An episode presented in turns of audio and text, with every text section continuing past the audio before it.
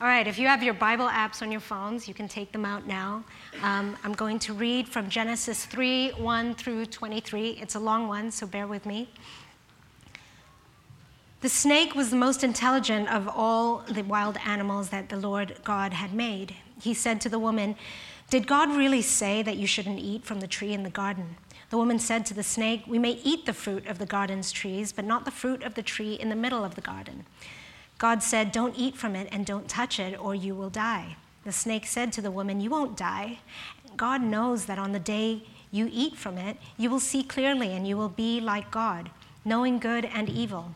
The woman saw that the tree was beautiful with delicious food, and that the tree could provide wisdom. So she took some of its fruit and ate it, and also gave some to her husband who was with her, and he ate it.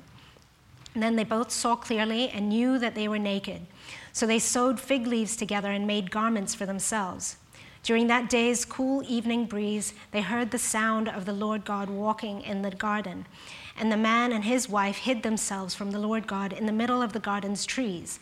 The Lord God called to the man and said to him, Where are you? The man replied, I heard your sound in the garden. I was afraid because I was naked and I hid myself.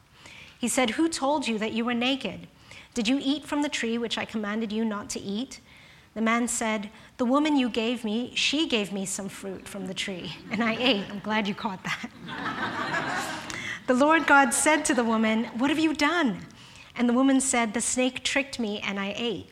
The Lord God said to the snake, Because you did this, you are the one cursed. Out of all the farm animals, out of all the wild animals, on your belly you will crawl, and dust you will eat every day of your life. I will put contempt between you and the woman, between your offspring and hers. They will strike your head, and you will strike at their heels.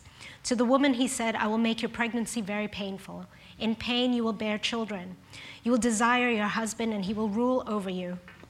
To the man he said, Because you listened to your wife's voice, and you ate from the tree that I commanded, don't eat from it. Cursed is the fertile land because of you. In pain you will eat from it every day of your life. Weeds and thistles will grow for you, even as you eat the field's plants. By the sweat of your face you will eat bread until you return to the fertile land, since from it you were taken. You are soil, to the soil you will return. The man named his wife Eve, because she is the mother of everyone who lives. The Lord God made the man in his, and his wife leather clothes and dressed them. The Lord God said, The human being has now become like one of us, knowing good and evil. Now, so he doesn't stretch out his hand and take also from the tree of life and eat and live forever, the Lord God sent him out of the Garden of Eden to farm the fertile land from which he was taken. Yeah, it's a pretty heavy start to the morning. I apologize for that. But it's a good message, I promise. So then you were just talking about these fun projects that you all did when you were growing up, right? I remember one project that we gave the kids from Kid Stuff. When I started uh, working for the church, I started working at Kid Stuff, which is our children's ministry where all these kids disappeared off to downstairs in the basement. And I don't remember what the story was or what the verse we were that we were doing, but I remember the activity. And the activity was that uh, had to do with the lesson that we were teaching that God wanted us to soften their hearts soften our hearts. And so the activity was that they had two heart cutouts. And one was to represent a soft heart, and the other one was to represent a hard heart. So they had to cover the soft heart in white cotton balls and the hard heart, heart in uncooked black beans. Now, I'm not going to go into the racially charged message an activity like that invokes, right? Because it's subtle. What are we telling kids when we tell them that God wants you to have white, soft hearts that are like cotton balls and not hardened black hearts? It's pretty messed up. And I can tell you many, many examples of those comparisons as I was growing up that I had to filter through even as a children's ministry director. I can go on and on about that. If you want to meet up with me, we can have coffee and I can go on and on about it. But that's not what we're going to talk about this morning. Instead, this morning, what I want to talk about is the message that we receive when we're told that our hearts, our bodies, and our entire being are flawed from the start. That, like these kids were taught, that we start out with a hardened heart and that we must change in order to be loved and accepted by God. I mean, thankfully, when we were teaching that lesson, the kids were smarter than that. They, say, they scrapped the whole idea of having two hearts and they said they wanted to make just the one heart. And they had bits of cotton balls and bits of, of uncooked beans. And they said, you know, sometimes my heart is hard and sometimes it's soft, but God loves me anyway. They got it. They were four years old and they got the message. And see, but we teach this to kids, right? When we point out all their flaws and all their mistakes. We teach this to kids, and it's a pretty hard message to shake when you grow up with that message. When you grow up being told that you are flawed. And I hear this message being echoed by adults. I was, uh, when I was writing this message, I was scrolling through Facebook, and going down my Facebook, I saw someone had put on their status, God loves everyone, in capitals. And then I clicked on the comment section. Never click on the comment section. Nothing good can come from clicking on the comment section. The wisdom of Jonathan S. Williams, I believe. He's the one who said it first. Yeah, so I clicked on it, and sure enough, someone said, Well, God doesn't love everyone. There's some people that have done such awful things in this world that they don't deserve the love of God. They have to earn the love of God. They have to earn it like how a human will has to earn the love of someone else, or like how we have to earn the love of our pets. Yeah, it's pretty ridiculous, right? The audacity that someone has to write something like that. But if I'm honest, and I'm sure some of you here are too, you might have thought that at one point in your walk. At some point in your life, you thought, wow, there's some people here that really just don't deserve God's love. They are beyond redemption. And then you start thinking, well, how bad is bad? What constitutes as being beyond redemption? Then we, when you start evaluating people that way, you, have, you start to look at yourself and you think, well, am I that bad? Are there things that I've done that are beyond redemption? What's the worst thing that I've done? And then you don't tell people what you've done because you're afraid what if what I've done is their description or their definition of beyond redemption? So you hide in shame you separate yourself from them. And then if you grew up in church, you might have thought, oh, you know what? We're all sinners. You know, you might have been taught that. We're all sinners. We all sin. We can't help it because this is the way that we were born. You might have been shown an illustration that looks something like this, that's going to come up soon, where you are separated from God and it's sin that separates you. And that that is as a result of Adam eating of the fruit of the tree of good and evil that because he ate that fruit, we are now all cursed. You might have also been told, and I know that some of you did because you all chuckled when I read that part, that it was actually Eve's fault. And she was the reason why we're all doomed now and cursed. I'm not going to go into that mess either this morning. But basically, Adam ate of the fruit, and because of that, we are banished from the Garden of Eden and thus separated from God, which is what this image shows. That doctrine is called original sin. And that is the belief that in our natural state, just in our being, we are infected with sin. That by nature, we are corrupt. And just so you know, this doesn't come from the Bible at all. No other religion teaches this, not even the ones that share the same stories of Genesis that we do.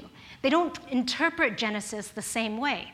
Jesus never taught this, and the early church didn't teach this. So then, where does this come from? This doctrine comes from uh, a bishop in the fourth century. His name is Augustine. And his, his interpretation of Genesis is what influenced Martin Luther. And the reason why I'm mentioning this right now is because Martin Luther greatly influenced and shaped how we see Western Christianity today. So, this focus on sin we, we begin to build our faith focusing on sin. But when we focus on sin and we read the Bible through the eyes that we are inherently sinful, it begins to discolor everything that we read. We start to see the cross differently.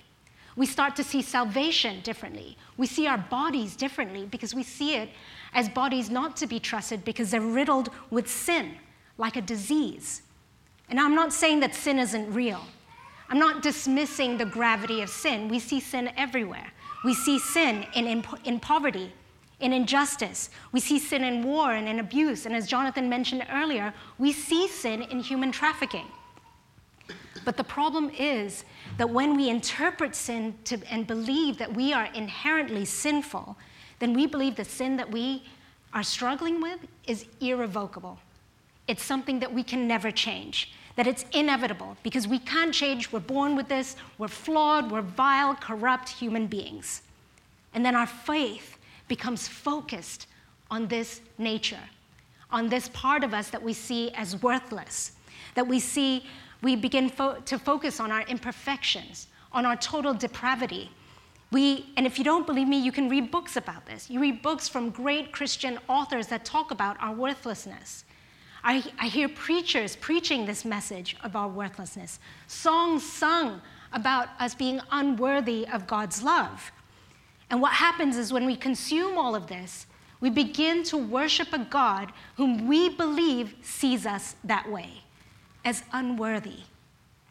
Our faith then becomes reduced to the need to be saved from our own sins, the need for just personal salvation alone. Did anyone here go to youth group? Show of hands, who went to youth group? All right, quite a few of us. A couple at the top there. I can barely see you, but I know you're there. So when I went to youth group, I had to do this thing where I had to, we all did, had to come up with this like 30 second elevator speech on how to evangelize to someone. Did anyone do anything like that? Just, yeah? Okay, good. Not totally foreign. So this, there was always this scenario and it was always the same thing. It was always that you were on a plane and the plane was about to crash. And you had to turn to the person next to you and you had to preach the good news to them so that they would accept Jesus in their hearts, so that they would be able to go to heaven if the plane crashed and we all died. Yes, true story.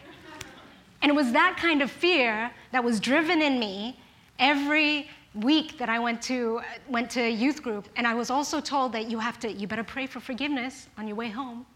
Because what if you get hit by a bus on your way home and then you die? Can you be guaranteed your seat in heaven? And it was that same kind of fear that, that pressured me into needing to convert my parents and this awful guilt and responsibility I had to convert my parents who weren't Christians. And I remember um, I was by my dad's bedside. He was in, on his deathbed, literally at the hour of his death. And I rang my youth pastor looking for some words of comfort, right? And he tells me, Mary, you know what you need to do? You need to pray for his soul. You need to pray that his soul will get to heaven because he's about to die. That's what you need to do right now. And those were not the words I needed to hear that day. The, I didn't need to think about my dad dying and, and whether or not his soul was going to heaven. I just really needed to be comforted that time. That's not salvation. Salvation, when we speak of it in that manner, in, in just entry into heaven, we limit salvation to, to something short term. We limit the long lasting transformation that comes with the power of the salvation of Jesus. And all these things that, that I talked about, those are all just scare tactics.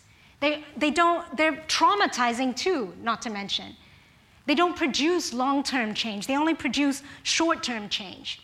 We also then, we don't see our sin, we don't take our sin seriously. We, we, become, we, don't, we aren't accountable to our actions because we think, you know what, this is just something that I'm born with. I can't help it. Sin is inevitable. We blame our nature and to me, it's a total cop out. The definition of sin that I like to use is the one that says that sin is when we miss the mark of the glory of God, when our actions miss the mark. Our actions. Is sin, if we believe that sin is inevitable, that frees us from taking responsibility, right? It frees us from doing the good work to really change our behavior. And it frees us from earnestly seeking forgiveness. Salvation in Jesus calls for radical transformation. It's not a quick fix, not a short change. It's not a quick prayer that will guarantee us entry into heaven. It's long term radical transformation. And it's not just about the afterlife. We can't limit our faith to just personal salvation or to just getting into heaven. Our God is so much bigger than that. Jesus came for reasons much bigger than that. And when we read Genesis and we only focus on sin, then we're missing out on the message that God is trying to tell us. And that is that we are God's beloved, that we are God's creation, that we were created as part of this great, grand, marvelous universe. But we miss that. We miss it completely when we focus just on our sin. But I want to worship the God who made this amazing universe, who created me that is this big. Somehow I work with this great universe that works together so intricately and so beautifully and uniquely. That's the God that I want to worship. In Genesis 1:26, it says, "Then God said, "Let us make humanity in our image to resemble us, so that they may take charge of the fish of the sea, the birds in the air, the livestock, all the earth, and all the crawling things on earth. God created us in their image. Nothing else on earth was created in that way. Yes, we see God's fingerprint in everything we see around us, but humanity, only humanity was created in God's divine image. And when God created us, God breathed life into us. That's what it says. And the cool thing I discovered is I went back to look up what the Hebrew word was for the word beloved. And in the Old Testament, two words are used. One word means to long for, and the second is breath. And that's powerful. God breathed life into us. And therefore, we are the very definition of God's beloved. And we didn't stop being God's beloved after we rebelled. God didn't stop caring about Adam and Eve. When they sewed figs of leaves together to cover themselves, God replaced them with garments made of leather. Leather is expensive. You're supposed to laugh at that. but God never left them, God never stopped caring for them. God didn't stop caring for them when, when Cain and Abel were born. When Cain and Abel actually committed the first sin, God didn't stop loving them. God didn't disappear after Noah and Moses and Abraham came. God was there with them and has been there from the beginning. But the problem is that all this time, our faith has been grounded in the doctrine of original sin. And when we do that, it forces us to begin with the notion that we are separate from God, that we are flawed, that we are diseased with sin. And so then our minds and our bodies cannot be trusted, that we are unworthy of God's shame. Now, when we see that, that sounds to me like Brene Brown's definition of shame, which I'll read right now. It is Shame is the intensely painful feeling or experience of believing that we are flawed and therefore unworthy of love and belonging.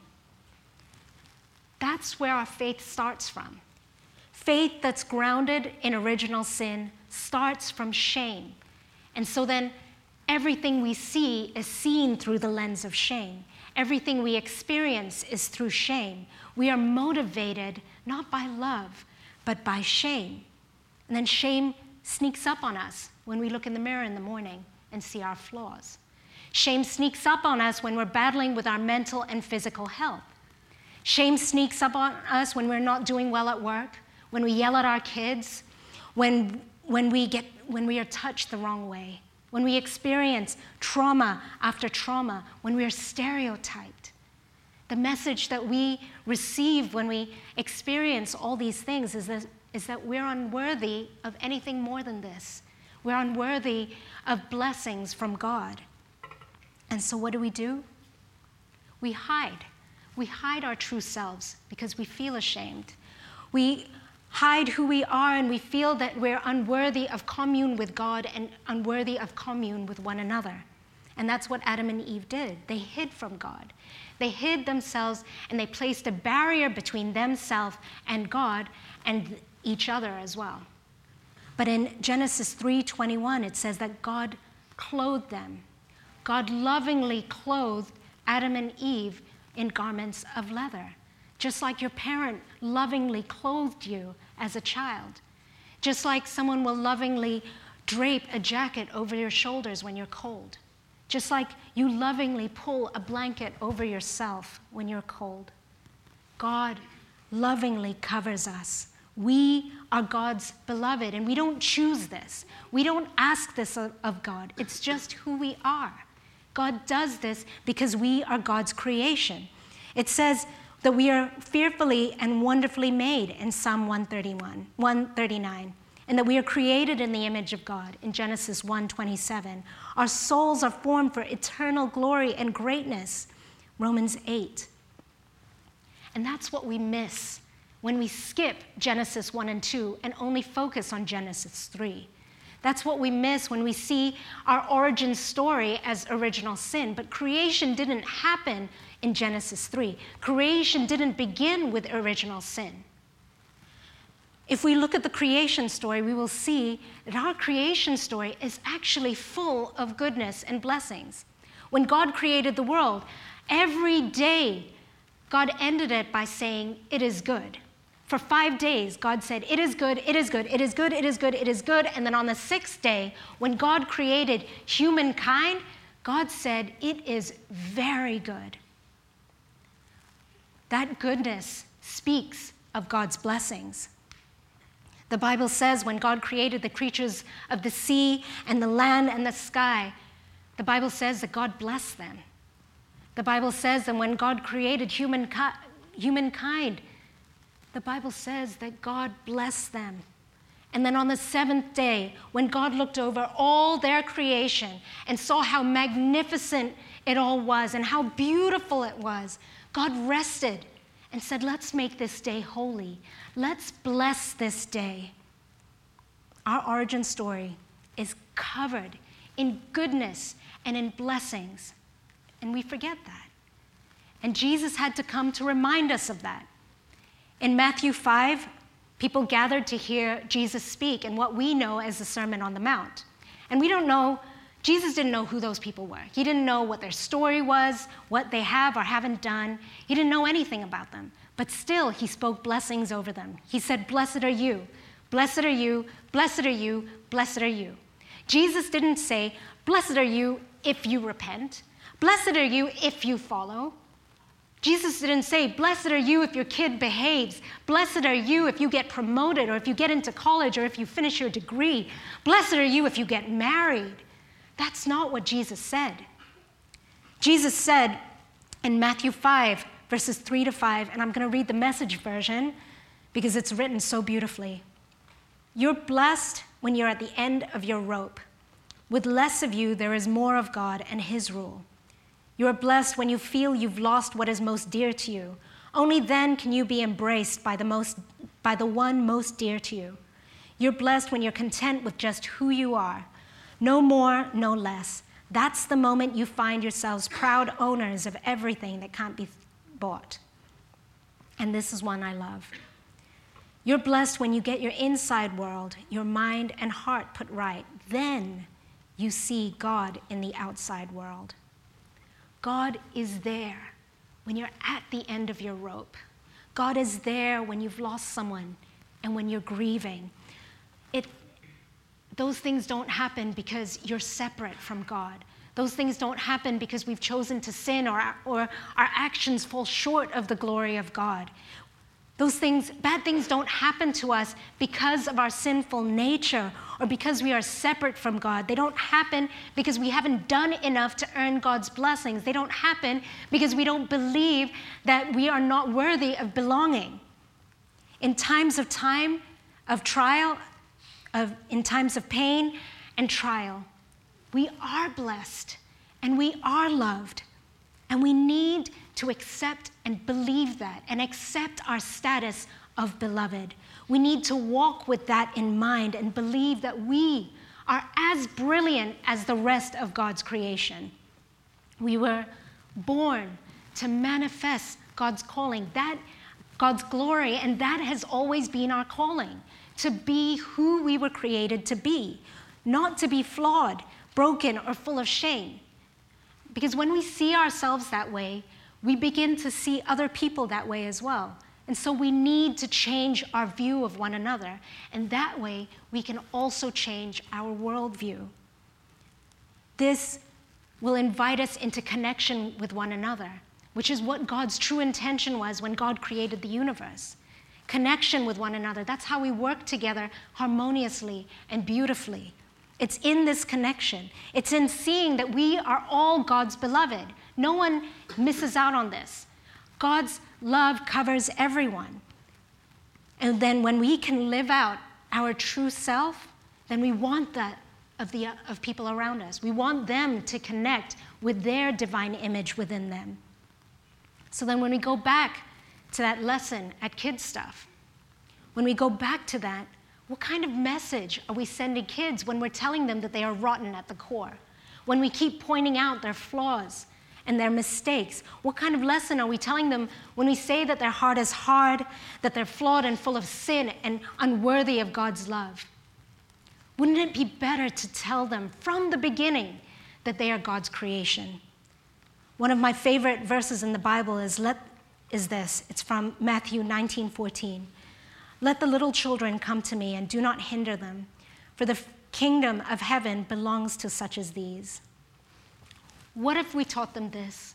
What if we taught them the kingdom of God belongs to you because you are God's child? That God took special attention in creating, to, in creating you to be just like them, to be just like God's divine image. What if we told them that they are beloved, that they belong, and that they matter? What if we came to believe that identity for ourselves? What if we weren't beaten or broken into shame and submission? What if we were told from the start that we were loved? That we weren't told that we won't ever amount to anything because of all the mistakes that we'd made? Or that we weren't man enough or woman enough because we didn't behave a certain way? Or what if we were told that it wasn't our fault for all the trauma that we had experienced? If you're watching the news this week, you might have heard about Cyntoia Brown. Cyntoia Brown is a woman who spent the last 15 years in prison for being wrongfully convicted of killing a man who had bought her body for sex. She was 16 years old at the time. She had been trafficked by a pimp called, his name was Cutthroat. Yeah, right? This person told her, the, her pimp told her, you were born a whore.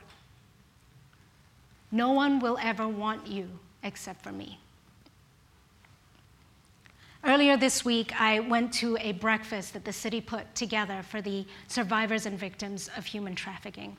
And one of the survivors shared their story in spoken word, and they said these words No longer do I have to justify the actions of my oppressor.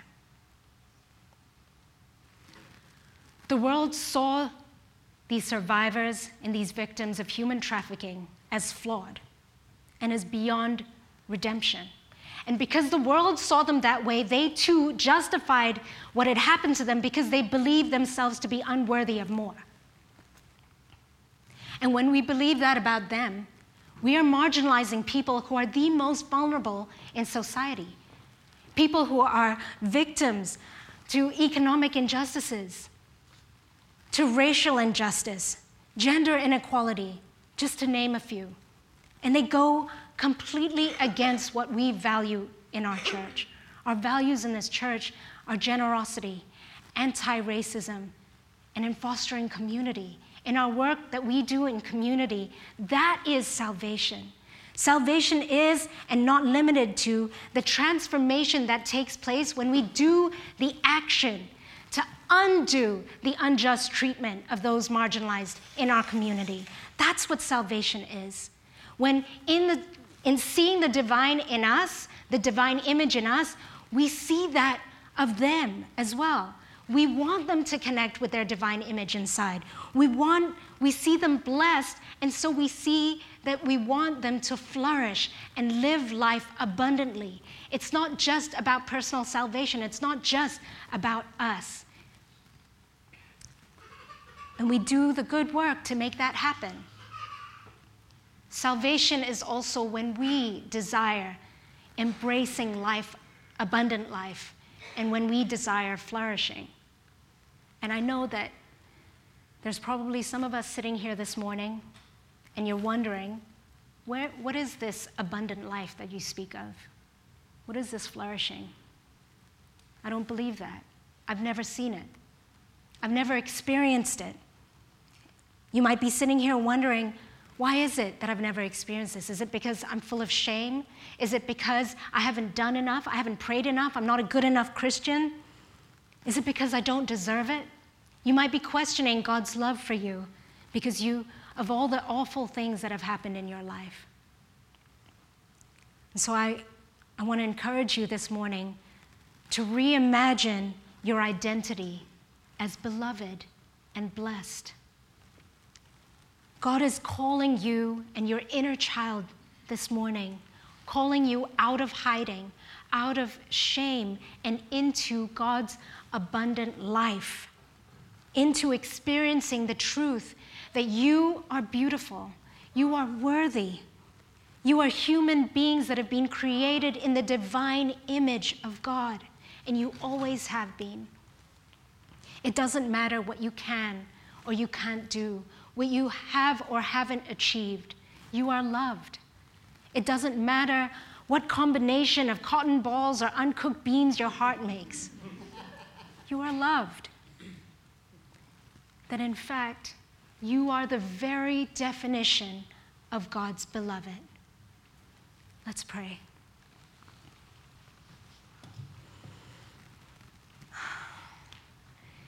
Dear God, sometimes I find that when writing these words and reading the Bible, it's so, it can come so easy to say, Yes, we are your beloved. We are blessed. We are covered in your love, and you do care for us. But sometimes, God, it's really hard to see that connection. It's really hard to believe that in our hearts and really hard to walk in that. So I ask this morning, God, that you show each and every person in this room their true identity, the truth of whom you created them to be, and ask that you crown them with glory this morning and that they go out this week and they see that of themselves and see that of one another. In your name we pray. Amen.